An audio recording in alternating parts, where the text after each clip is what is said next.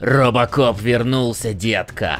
Старый, добрый для невинных и смертельно опасный для нарушителей закона. Но оправда ли такое неожиданное его появление? И стоит ли покупать эту игру за доллар? Что ж, живыми или мертвыми, но вы посмотрите на StopGame.ru обзор игры Робот-полицейский. Игра по Робокопу была анонсирована довольно внезапно. Новых фильмов пока на горизонте не предвидится, одни разговоры. А последние попытки перезапуска были давно и хорошо себя не показали. А это так и вообще игра по мотивам старых киношек с соответствующим визуальным обликом. И не просто какая-то побочная, а сюжетно проходящая между вторым и третьим фильмом, призванная показать причины тех изменений, что произошли промеж киношек. Единственное, что не удивляло, так это студия-разработчик, Тейон, которая несколько лет назад выпустила Терминатор Resistance, которая при всей своей бюджетности и неизвестности многими считается чуть ли не лучшей игрой по Терминатору. Не то чтобы это большое достижение было, но тем не менее команда уже смогла неплохо перенести на мониторы одну кинофраншизу. Одну. Так ведь? Ведь так? Ждать нас по итогу должен был пусть и бюджетный, но кинематографичный экшен от первого лица. И демка, вышедшая недавно, это подтвердила. А вот ее содержание для многих оказалось неожиданным. А именно то, что там было практически полтора часа игрового процесса, что довольно продолжительный кусок. От этого можно было начать делать предположение о том, что если пробная версия такая, то сколько же будет длиться основная игра. Тем более, что после сюжетной миссии главный герой приезжал в небольшой район города и мог там выполнять различные различные поручения, побочные расследования, а значит такого будет много, так ведь? Ведь так? Э, ну что ж, тут есть одна обманка. Таких зон больше не будет. А вот в этот райончик вы приедете еще 4 раза по ходу сюжета, и хоть он и каждый раз немного меняется, но остается тем же самым. А с каждой новой итерацией там все слабее и мельче квесты. А сама игра без проблем проходится за 12 часов. И это с зачисткой практически всего побочного. Я вот даже все, кроме одного достижения, выбил, и то потому, что последнее оно на время было, я его упустил. Так что губу раскатанную по демке демки закатайте-ка обратно. Но давайте для тех, кто в демку не играл, разложим все по полочкам. У нас тут бодрый экшен на инвалидной коляске. Ну потому что Робокоп это вам не Думга и быстро перемещаться он не умеет. Даже его бег по меркам других игр это скорее слегка ускоренный шаг. Но зато нехватку мобильности он компенсирует своей броней, мощным оружием и возможностью за расходники лечиться на ходу. В арсенале у Роба есть верный пистолет, с которым он щеголяет всегда, и можно еще подбирать любой валяющийся на уровне ствол. Но от него боезапас крайне ограничен. А своя верная волына мало того, что с безлимитными патронами, так потом в нее можно будет еще и вставить специальные печатные платы и заполнить различными процессорами, чтобы усилять отдельные характеристики, при этом соблюдая входы-выходы питания и стараясь не подать напряжение на блоки, что уменьшают показатели. Хотя вот с разбросом странная история. Отображается его полоска как что-то положительное, рядом с уроном и скоростью перезарядки. И ты думаешь, что это повышает точность. Но когда я ее прокачал процентов на 40, то мой пистоль стал так мазать, что я в статичную мину на расстоянии 10 метров от себя попасть не смог. То ли это какой-то хитрый ход, то ли это я чего-то не понял. Но зато с чем уж я разобрался, так это с тем, с какого конца из него стрелять. Перестрелки тут просто пир для глаз. Головы врагов смачно разрываются в кровавую кашу. Бочки и прочие канистры ярко взрываются. Искры летят во все стороны. А от стен отлетают солидные куски бетона, а некоторые так и вообще простреливаются насквозь. Из-за такого обилия всяких эффектов и деталей становится даже понятно, зачем пользоваться зрением, что выделяет противников. Без этого порой их вообще не разглядеть. А на уровнях еще можно подобрать и кинуть во врагов почти все, что к полу не прибито. Стул, монитор, кувалду, мотоцикл, мусорный бак другого врага, ну и, конечно, что-нибудь взрывающееся. Правда, оно порой бахает прямо перед тобой, то ли коллайдер задевает стены, то ли его подстреливают в воздухе сразу. Но если уж залетело куда, то мало не покажется. Есть тут и slow-mo врывы в помещение, как в Call of Duty, и отдирание стационарных пулеметов, с которыми можно тупо стоять в огне. Короче, игра постоянно дает тебе почувствовать себя крутым.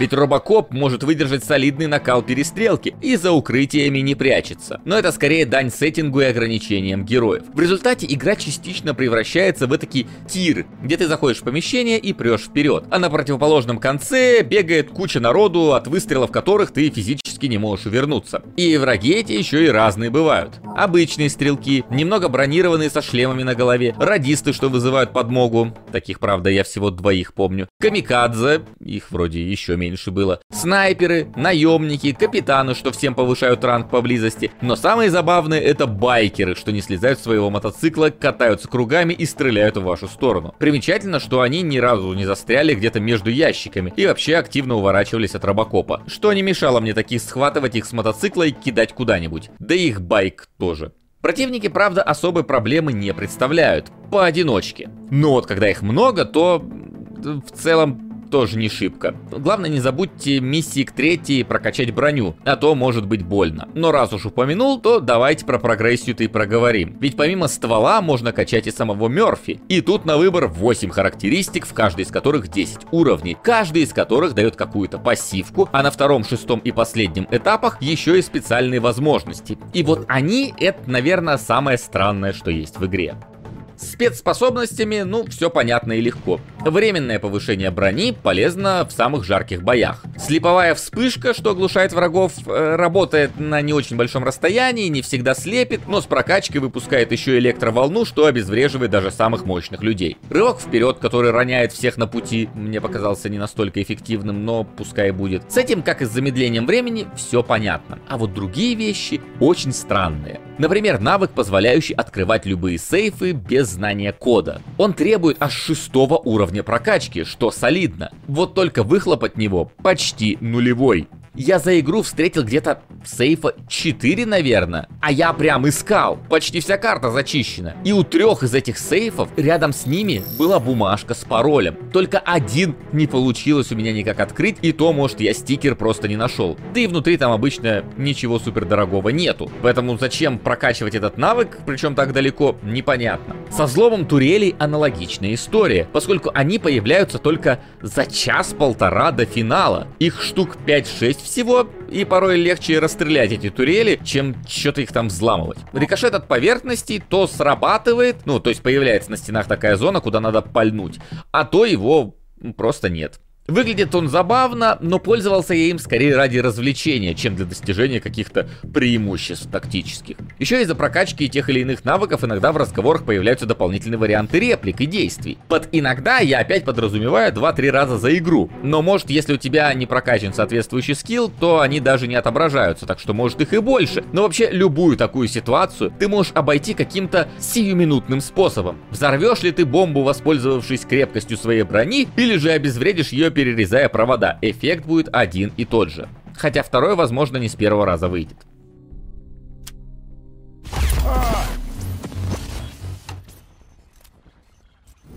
Но если Роба не бьет морды, то он ведет следствие и выполняет побочные задания, в которых мы можем как расследовать убийство ночной бабочки, так и выписывать штраф за неправильную парковку. Да, придется очень разные просьбы выполнять, но в основном какие-то мелочные. Ну там, заставить сделать музыку потише, спасти котенка из подвала, сбацать танец робота перед ребенком, помочь найти фильм в видеопрокате или починить электрощиток в участке. Но бить морды тоже порой придется. А еще придется собирать по уровню раскиданные то тут, то там наркотики, поддельные документы, украденные сумки, кошельки, короче, всякую мелочевку, за которую, казалось бы, должны давать опыт, там даже плюс числа какие-то пишутся, но нет. Специально замерял, ничего не дают. Есть разве что задание собрать улик на столько-то баллов, а все, что выше, уже не важно. А есть уровни, где и такого задания нет, зачем там что-то искать, вообще непонятно. И вот эти вещи как раз в сейфах в основном и лежат. Причем за чтение записки, любой записки, дают с прокачкой 200 опыта. А вот за улики, шиш. Это какая-то мне кажется, недоработанная история. Ну а попутно выполняя миссии, вы будете общаться с некоторыми персонажами и вообще строить из себя копа, который или придерживается буквы закона, или его духа. От этого отношение с народом и с конкретными людьми будет или повышаться, ну или не повышаться, что в итоге почти никуда не приведет. Второй раз не проходил и не проверял, но опыт подсказывает мне, что меняются только фразы в диалогах, мелкие детали, типа кто в итоге мэром станет, а концовка, ну вот помните, как в Fallout 3 была якобы тысяча концовок, а складывались они по факту из комбинации статичных картинок и закадрового голоса. Хорошо, что помните, а кто не помнит, тот в Робокопе это увидит снова. Выбор не особо значим, это да, но вот сам сюжет вполне себе подходит под сеттинг с кучей отсылок к оригиналу и заполнением образовавшихся дыр. Все так же политические корпоративные войны с легкой долей сарказма и черного юмора. Плюс нам наконец-то расскажут, куда после второй части так резко делся глава OCP, из чего вдруг ее на грани банкротства купили японцы. Даже главного антагониста не с потолка приплели, хотя сперва так кажется. Просто игра так активно делала вид во время его презентации, что я должен его знать, и он связан с нашими прошлыми действиями, что пришлось пойти гуглить его фамилию. И вот когда ты это делаешь и понимаешь, что Ах, вот ты кто такой, ну понятно. Но это уже спойлер, сами понимаете. И вот если говорить с точки зрения какой-то серьезной игровой аналитики, Блин, даже самому смешно немножко стало. То Робокоп это, ну, вообще-то весьма посредственная игра. Красивая, бодрая. Unreal Engine 5 вообще все делает почти фотореалистично. Но подгружает текстуры. И иногда куда-то пропадает FPS. И пару раз игра вылетела. И вот два персонажа в одном месте заспавнились. Но в основном все работало стабильно, большую часть времени. Короче, да, красивая, бодрая, но очень-очень поверхностная. Боевая механика примитивна. Сюжет э, без ярких откровений. Окружение красивое, но взаимодействия с тем же городом не так и много. Побочные квесты выполнены на очень разном уровне, а система прокачки какая-то несбалансированная. Короче, такой крепкий проходняк. Но, если мы смотрим на игру глазами ребенка 90-х, у которого кассета с Робокопом была затерта до помех, у которого был игрушечный Робокоп и журнал с наклейками с Робокопом, короче, моими глазами и глазами других таких же бывших детей, то это просто невероятный взрыв из прошлого. Чтобы почувствовать себя робокопом, тогда приходилось напяливать на голову металлическое ведро. А сейчас им можно стать вот в этой игре. Потому что здесь вот все звезды сошлись вместе и все детские фантазии воплотились. Тот же полицейский участок, тот же орущий шеф, та же напарница Луис, которая также жует жвачку. Робокопа озвучивает сам Уэллер хотя я смотрел за кадром или с дубляжом тогда, так что это не так и важно. Графически все передано как надо. Получилось ухватить тот самый грязный, мусорный, протухший Детройт. Сатирический взгляд на корпоративные и политические войны, на работу полиции и поведение правонарушителей. Кровь и жестокость — это практически оживший музей для любителей фильмов. Вот знакомый завод, офис OCP. Вот в эту стену с мониторами Мерфи вставлял шип в финале первого фильма. А вот на этот макет Дельта Сити падал корпорат расстрелянный Еди ED-209, а вот сама ED-209, с которой, разумеется, придется вступить в бой. Несколько раз. Мощная винтовка, которой хотели герои в первом фильме убить. Тестовая версия Робокопа 2.0, которым в кино уделили секунд 10 хронометража, тут в качестве противников выступают. Робокейн тоже есть. Постоянные припадки Мерфи с ведением семьи и даже его родного дома. Сделанные, кстати, не хуже, чем в какой-нибудь Layers of Fear. Да даже коповский крузер тут, выезжая с парковки, также бьется днищем и искрит, как это было в фильме. Интересно, их вообще не запаривать чинить машины с таким износом постоянно? Ну и, конечно же, знаменитая «Живым или мертвым, ты пойдешь со мной». И все это под ту самую музыкальную тему.